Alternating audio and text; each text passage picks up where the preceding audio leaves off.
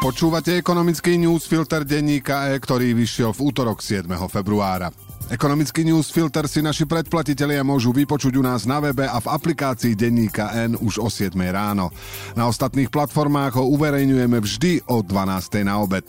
Predplatte si denník E a budete môcť ekonomický newsfilter počúvať už cestou do práce.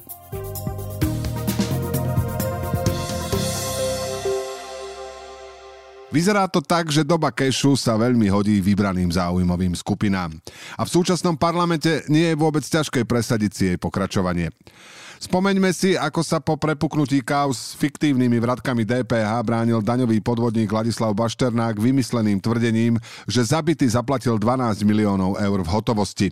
Vtedajší minister vnútra Robert Kaliňák, mimochodom Bašternákov priateľ, bývalý sused a obchodný partner, sa ho snažil obhajovať takto. Citujeme. To bol analógový svet, svet kešu. Konec citátu. Bašternáka síce potom odsúdili, ale doba kešu je tu stále. Minulý týždeň sa o jej zachovanie pričinili popri poslancoch Smeru, Hlasu a republiky a ich kolegovia zo Smer rodina a údajne omylom aj dvaja poslanci Oľano. Pritom na schválenie zákona o jej obmedzení chýbal jeden hlas. Nová doba kešu znamená, že po zavedení covidových mimoriadných opatrení sa aj naďalej nejako neobmedzuje narábanie s hotovosťou. Čo to v praxi znamená a prečo s tým majú problém daniari, ministerstvo financií aj centrálna banka, sa dozviete v dnešnom ekonomickom newsfiltri. Dnes má 1100 slov a pripravil ho pre vás Oliver Brunovský. Po dobe kešu z čias bašternákových daňových podvodov platilo na Slovensku obmedzenie, že firmy nesmú platiť hotovosťou viac než 5000 eur a fyzické osoby nad 15 tisíc eur. Potom však prišla pandémia a poslanci rozhodli, že počas výnimočného núdzového stavu a v čase mimoriadnej situácie obmedzenia na hotovostné platby neplatia. Vláda chcela minulý týždeň neobmedzené platby v hotovosti zrušiť a to aspoň prestav mimoriadnej situácie. Opozícia spoločne s poslancami Smerodina a Oľano to však odmietla a zákon neprešiel.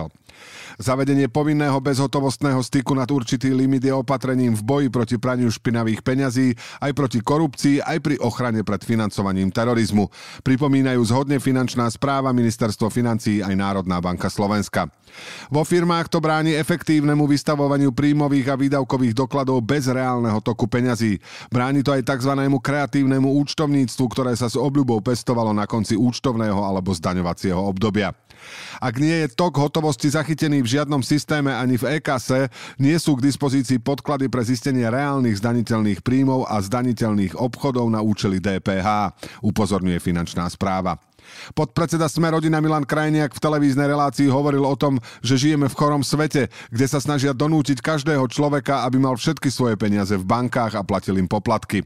Banky a ďalšie spoločnosti podľa neho vedia o každom prevode a o tom, čo ste si kúpili, aby na vás mohli cieliť marketing, aby vedeli, že po čom všetkom majú ísť. V skutočnosti majú banky a kartové spoločnosti informácie o pohyboch peňazí aj o mieste platby, ale nevedia, čo ste kupovali. Podľa predsedu poslaneckého klubu Smerodina Petra Pčolinského sa platby v hotovosti hodia pre výnimočné situácie a nepredvídateľné okolnosti.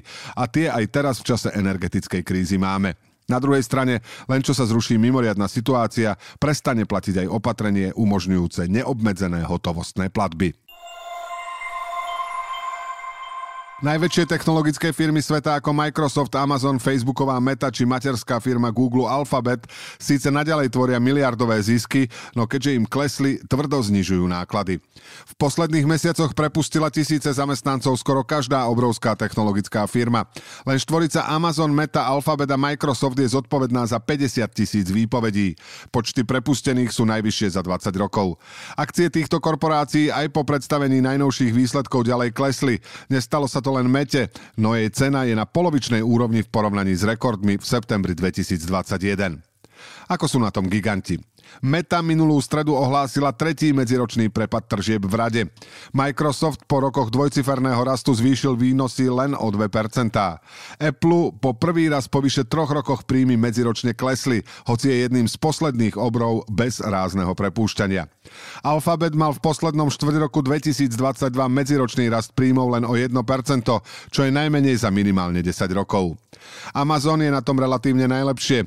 Tržby mu medziročne stúpli o 9%, no firma stihla prepustiť už 18 tisíc ľudí. Kam až povedú redukcie? Dôležitá bude odozva trhu na zoštihľovanie. Napríklad, keď šéf Mety Mark Zuckerberg minulý týždeň oznámil ďalšie škrty na úrovni stredného manažmentu, akcie firmy poskočili o 20%. V časoch prudkého rastu počas pandémie tieto firmy najímali toľko ľudí, že podľa analytikov Bank of America sú niektoré firmy aj po masívnych výpovediach umelo nafúknuté až o 20%. Meta sa v tom istom čase takmer zdvojnásobila a Microsoft od začiatku pandémie najal skoro 80 tisíc ľudí. Škrty zároveň naznačujú zmeny stratégií. Napríklad Microsoft prepustil celý tým platformy pre virtuálnu realitu Altspace VR a investuje 10 miliard dolárov do vývoja umelej inteligencie vo firme OpenAI s virálnym textovým generátorom ChatGPT. Peter Rustiňák z americkej obchodnej komory si myslí, že prepúšťanie vo svetovom IT sa na Slovensku výrazne neprejaví. Ceny na Slovensku za uplynulý rok rástli veľmi rýchlo, ale obyvateľia Slovenska vnímajú infláciu oveľa intenzívnejšie a nadhodnocujú nielen svoje očakávania smerom do budúcnosti, ale aj aktuálnu infláciu. Analýza Národnej banky ukazuje, že spotrebitelia v januári v priemere očakávali tohto ročný rast cien o 32%, čo je viac ako trojnásobok predpovede NBS. Aj infláciu, ktorú práve zažívajú, vnímajú ako dvojnásobok skutočnosti ceny, podľa nich v januári vzrástli až o 35%, hoci podľa Euró európskej metodiky stúpli v úvodzovkách len o 14,9%. Prečo je to dôležité? Štatistický úrad počíta infláciu na základe spotrebného koša, ktorý reprezentuje výdavky bežného obyvateľa. V koši majú napríklad potraviny 23% váhu. Ľudia však vnímajú infláciu inak a to najmä cez zmeny cien tovarov a služieb, ktoré nakupujú najčastejšie. A v Lani prudko rástli najmä položky, ktoré majú kupujúci najviac na očiach. Prehnané inflačné očakávania komplikujú zároveň snahy centrálnej banky, aby sa drahšie potraviny či energie nepreliali do celej ekonomiky.